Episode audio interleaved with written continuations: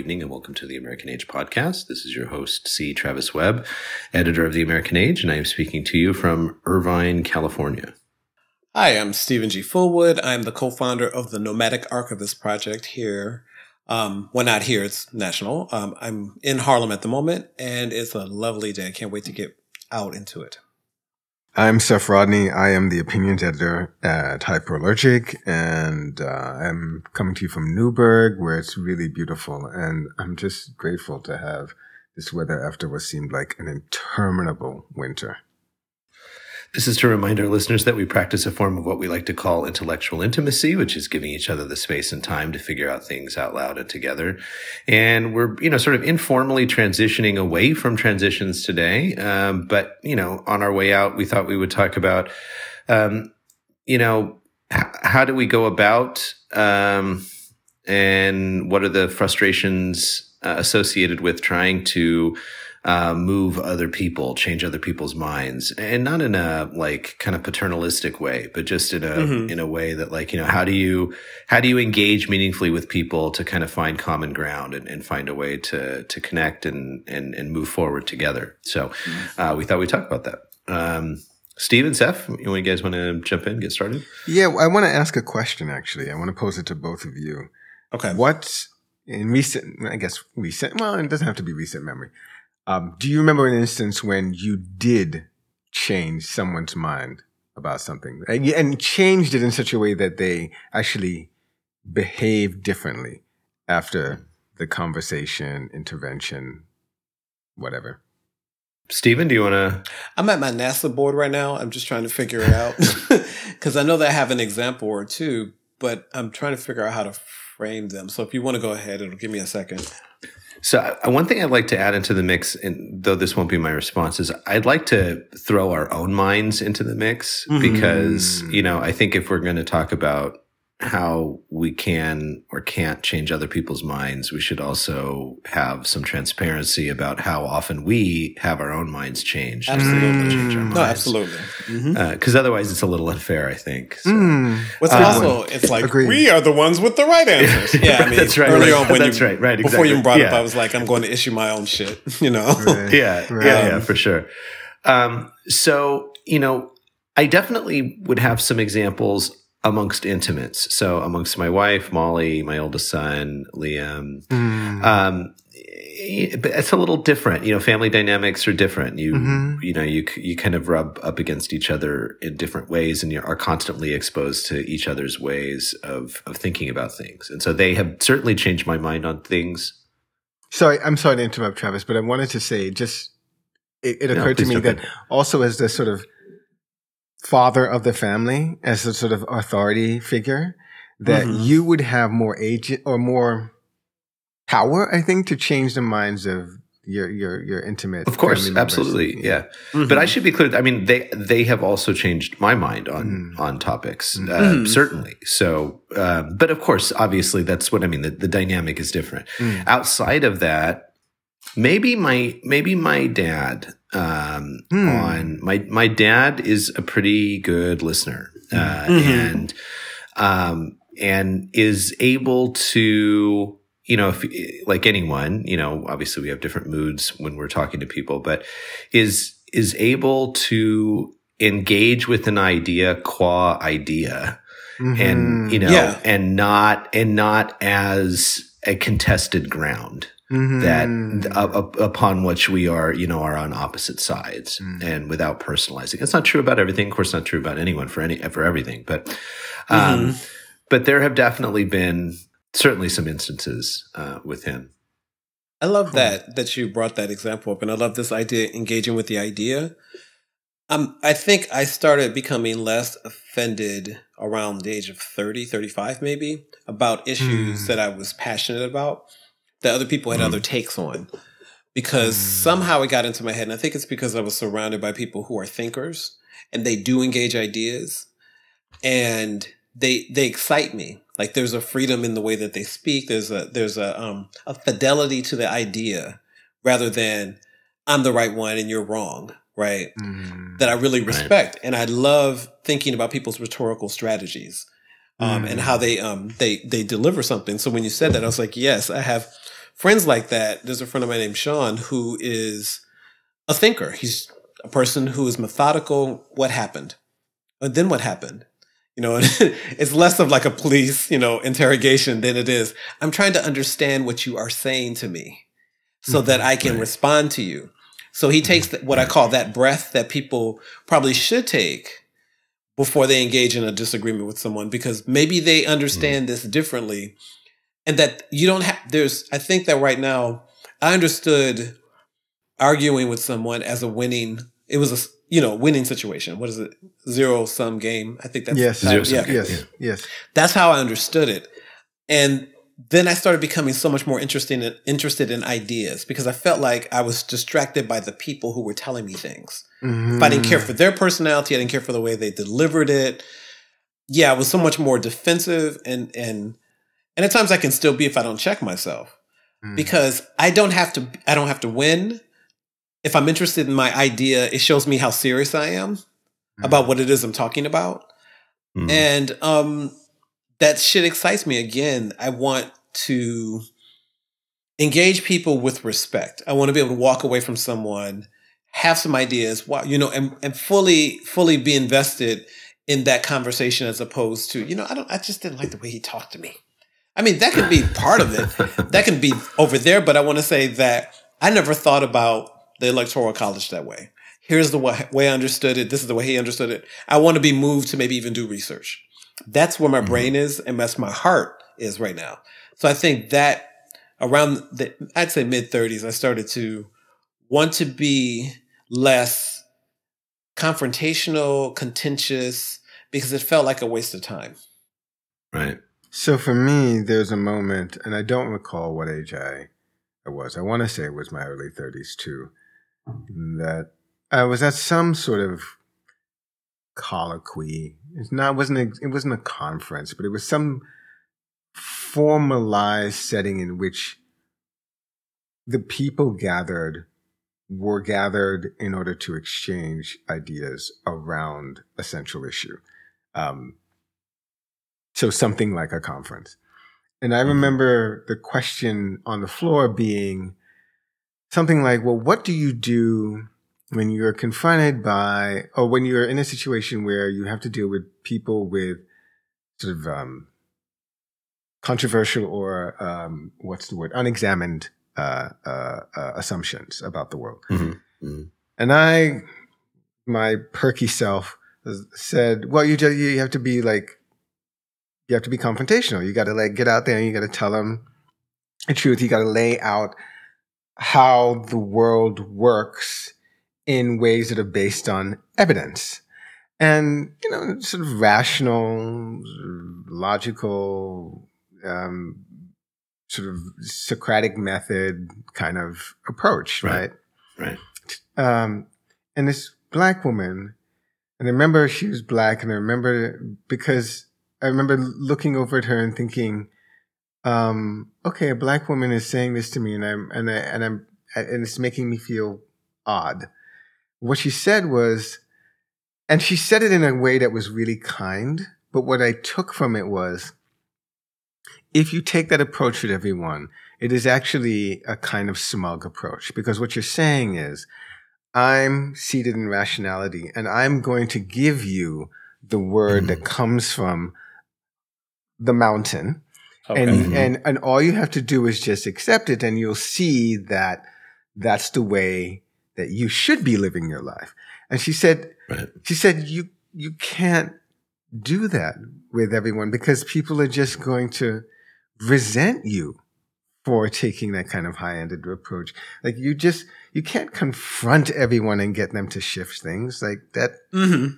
That was, I mean, she, again, she said it in a much more eloquent way, but I heard her and it made me feel funny. And I, and I think in retrospect, it made me feel funny because it felt like she was taking away a power of mine. And, I, and, and, I, and I felt, and I felt, and it took me a while to get around to this, but she changed my mind. Like I felt, mm-hmm. oh, you're, you're absolutely right about this. And, and, and, again, it took me a while to get there. It was, it, right. It, you know, it mm-hmm. did, it did yeah. not happen in a day or two, but I kept looking back and thinking, you know, this woman was right. She's right. Like I, it, me going around with my um, my sword and my shield, confronting people, mm-hmm. Um, mm-hmm. is just it's it's not it's not necessarily it's not it's it's often not going to get me what I want. I think about what you said to us about the neighbor across the street with the music mm-hmm. and how you approached him. And I think a lot of my other friend, different friends of mine would approach that differently, but I felt like that's dead on. That's spot on. You're trying to talk with someone. You're trying to reason mm-hmm. with someone. Mm-hmm. And then you're like, this isn't going anywhere. Mm-hmm. I'm going to go back to, but I tried, and I mm-hmm. tried the you, you tried it where everybody was still this. You're not talking down mm-hmm. to anybody. You're not mm-hmm. talking up to anybody. You're just like on the same page. Yeah, plane. Yeah, yeah. You know, yeah, yeah, mm-hmm. yeah. The, I think the the you know the the hardest you know I would say probably the most important ingredient in um, trying to change someone else's mind is being willing to change your own. Mm. And in if I've ever had I should I should be fully transparent in that I, I feel like I've had some success in changing people's minds in that moment in order to engage um, reasonably and rationally around that particular issue by myself being open. But I have very, very, very, very few examples of changing someone's mind in a persistent way that you just described, Seph, mm. in which you, you know, you had this encounter with this woman, you know, and over a period of time that became ingested and, and you saw the world differently. I don't know that I have, you know, again, outside of intimates, I don't know how many examples of that I have. I mean, it'd be hard to see, of mm-hmm. course, because mm-hmm. you know you'd have to have the the right kind of contact with the person. Mm-hmm. But but you know, in my experience, it's sort of yeah, maybe in that moment you can kind of you know, sort of massage a positive, fruitful dialogue with someone around an issue. If, if you're patient enough and, and you and and you yourself are listening to you know what they're saying and, and are willing to amend your own positions mm-hmm. but very very rarely in my experience that, that it moves them in any kind of persistent way. Yeah i've seen my own trajectory change over the years and i think maybe that's one of the reasons that uh-huh. I I still maintain the fiction that is possible because I remember being in college and um, coming out of this basically whole scale indoctrination into Christianity. Mm-hmm. That was my youth, mm-hmm. and speaking to people and being really angry about Christians and just and just mouthing off about how mm-hmm. you know, mm-hmm. Christianity is one of the the things that's one of the sort of um, developments in the world that's made people's life people's lives um, worse, not better. Right, now. right, right. And I remember having a conversation with my friend Shane. Oh, this is, this is interesting. I'm conflating two things because I remember the college conversation and okay. somebody kind of shifting my my my feelings on that. Me coming away thinking, well, Christianity is meaningful for some people. And then it uh, shifted yep. back, I guess, years later. And then when I was in London between 2006 and 2011, I was friends with uh, this couple, Shane Fitzgerald and Lisa, uh, I'm blanking on her last name, Bel- Belvin. Um, Shane and Lisa eventually got married and la la la. Anyway, Shane was saying. I think I've I think I've met Shane actually. Yeah, when yeah, I went yeah, to visit yeah. You. yeah. When yeah, you visited remember, me, yeah, yeah, yeah. Shane, psychotherapist, really great. Irish guy, really lovely person. Um, I remember he said to me one night when we were just hanging out as his that I my attitude wasn't right because he said, you know, Christianity is something that if if we didn't have that, imagine what how people would behave, how what the world would be like. And I'm not and I'm not sure that he's right. But again, it like him saying it the way he said it to me tempered something uh-huh. in me. You know, my feeling, yeah. I, my feeling ultimately may be that that things like those sort of large organized belief systems, Islam, Christianity, um, may I'm not sure, but I think they may actually still be net negatives. Like at the end of the day, like mm. having them as sort of organizing principles may actually intellectually impover- impoverish us. Um, mm. I don't know, but he ch- but he tempered something in me by saying what he said. That that tempering, how has it? How have you demonstrated that? Like, how is it? How has it played out for you? An example of it. Yeah, good question. Uh, what I've noticed in my life is that. Um, so maybe this is the problem with this is that uh, it's episodic for me. Like okay. I think that there were a few years when I was a little bit more open if people said, well, you know, I'm a Christian and I blah, blah, blah. I mean, if, if someone leads off the conversation with that, there's a way mm-hmm. in which mm-hmm. I kind of now start to close down. Okay. Um, mm. And I think for a while I didn't. I think I was sort of like, okay. my, my responses were, well, okay, that's meaningful to you. Maybe I should try to find out why that's meaningful to you and in what ways. But now it's like it's worn off, and I think I'm mm-hmm. I'm kind of. I mean, maybe what I'm saying ultimately right now is that I haven't changed that much. You know, maybe mm. I haven't. Maybe I wow. Just, yeah. like maybe it was a blip, and I was like, oh yeah, for a couple of days, like yeah, that's ah. fine. You're you're you're fine. You're great. yeah. T- tell me more about your Christianity. Tell me more about the love of Jesus. And now I'm like, um, no, don't. Just don't. I wonder what the context is, or the different contexts that you're operating out of that you're like, no, I, I can't move in this conversation. I need to get out of it. Because yeah. I'm thinking about the opportunities you would have to talk with someone who was very, you know, very, um, very absolute, their belief in Christianity, right? Where would you meet them? Would you meet them? You know, the pandemic is, has, you know, has changed things to some degree, but I was wondering, would you meet them at a party? Would you meet them at a art gallery? I'll tell you where I met the last People's one. house. Yeah, I tell please, you, I, I went out to to put something in the garbage can, which is right outside my um my front windows, um, to the left side of the building, um, left okay. side of the building from where I am. And I put something in the garbage can. Was coming back about this was several months ago, and I remember I, I, I left my mask in the in the uh, apartment.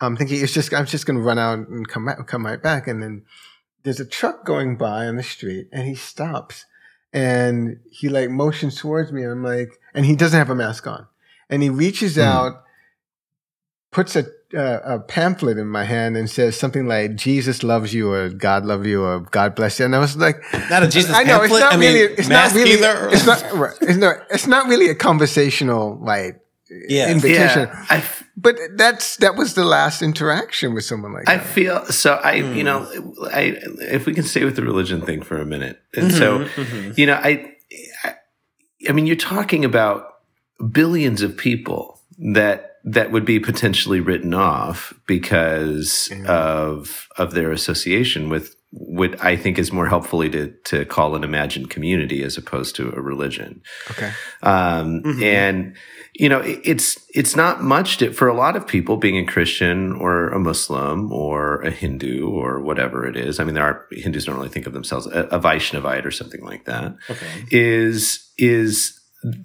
in much the same way that we think of ourselves as Americans or Indians or Mexicans or right. whatever it might be. Right. Now, I get and I do understand that in sort of common everyday parlance, that's not how we think about those things. But I'm saying I think that is an error. Mm. And and it would be just as irritating if some guy without a mask drove by and leaned out the window and handed you a pamphlet about the glories of the Mexican government or yes you know or yes, or like or yes. how how what a paradise Costa Rica is or something like that I mean right. mm-hmm. it's the prosel it's the proselytizing right. about something that you don't have any interest in being proselytized. Those people are just irritating, regardless of their denomination True. or nationality. True. It's just irritating. so True. I don't, you know, the, the, the, you know, the religion thing, you know, it's hard for me to, I mean, we've talked about this a lot on the podcast. Mm. Like a- anytime you get a significant number of people together as a group and start – homogenizing that group, mm-hmm. even with its even with with negative traits, I'm I'm out. You know, yeah. there are probably a handful of exceptions. There are a handful of exceptions. Mm-hmm. Uh, you know, white white. Na- it's hard for me to imagine a white national, like someone who uh, avows white nationalism, being someone I would want to sit down and have, you know, a coffee or a beer with or something okay. like that. Um, that's probably too far, you know. That's a bridge um, too far. Yes. yeah, yeah, yeah. Um, but uh, but beyond that, yeah. Anyway, so I like what you said though about the homogenizing. It's it's it's just shorthand. It's it's one of the ways our brains. I don't know this scientifically, but I think I'll say it for myself. The shorthand for saying I don't want to be around those people, whatever mm. those people are. Mm. I'd much rather on my best days, and I'm trying to have better days, mm. to hear something that I haven't heard before, or even if I have heard it before, mm. not respond to it the same way. Mm. Right. Do you know? Um, so there's something to. So a friend of mine who recently passed away, um, named mm. Colin, he was one of the founding members of a group called GMAD in 1986. Mm. And so, as a part of getting those archives from GMAD to the Schomburg Center, we did oral histories with some of the earlier members of that group because there was a lack of records for that time. So we wanted something to kind of give. What does is that an ac- is that an acronym for something? Sorry, Gay Men of African Descent, mm-hmm. GMAD. Okay, mm-hmm. All right, okay. And um, thank you for that. And so he said during his oral history that there was a lot of infighting, there was arguing, there was all this kinds of stuff, and he goes, but that was the work. Mm. And that stuck mm. with me for a while because I yeah. don't always want to be in environments where we all agree. And at the same time, I always don't want to be irritated or be challenged all the time in an environment where I'm not, or you, or there, there, there aren't those clear, um, safe havens, you know, in people or ideas. So it's it's challenging for me because I just declared that New York City is probably the place where I'll die because I really like this place a lot. It gives mm-hmm. me a lot of things that I enjoy. Um, mm-hmm. And right now, like spring is here going, come on outside. I'm like, you're not spring yet. I know there's another snowstorm on this way. But I love New York for so many reasons, you know. Fool me once. but you won't again. No. I'm, a, I'm a love on you right now, 60, 62 degree weather, but I'm good. Uh, uh. Um, but there's something about the and I hate this word because I think it's being overused or it's being used in disingenuously.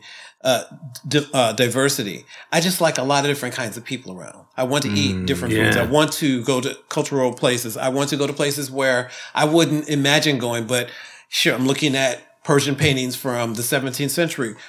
I'm interested in what, you know, the context, who did these things. It doesn't mean I'll be there forever, but mm. in a place like, well, I won't even name a place. I'll just say that in less places where where that doesn't exist. I need a vibrant sidewalk culture.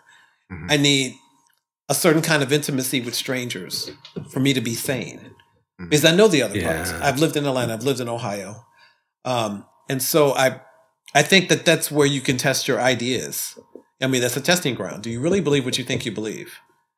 And I won't. I won't be. Um, I'll be clear though. I've had issues with Christianity and some friends of mine who are Christians for quite some time.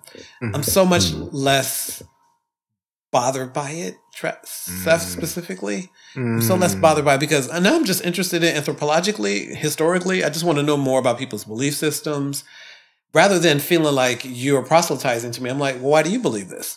And try to present it in a less, why do you believe this? No, I want to know. Mm. I really want to know because that's past our differences, whatever. I want to know how this informs your life. Does it make you feel warm or does, do you feel, do, do you feel like it makes life more meaningful? Is it a structure from which to understand some things? Yeah. And, and, I'm interested in that. Yeah. And, to, and talking to both of you, and I love that you both have this sort of intellectual curiosity.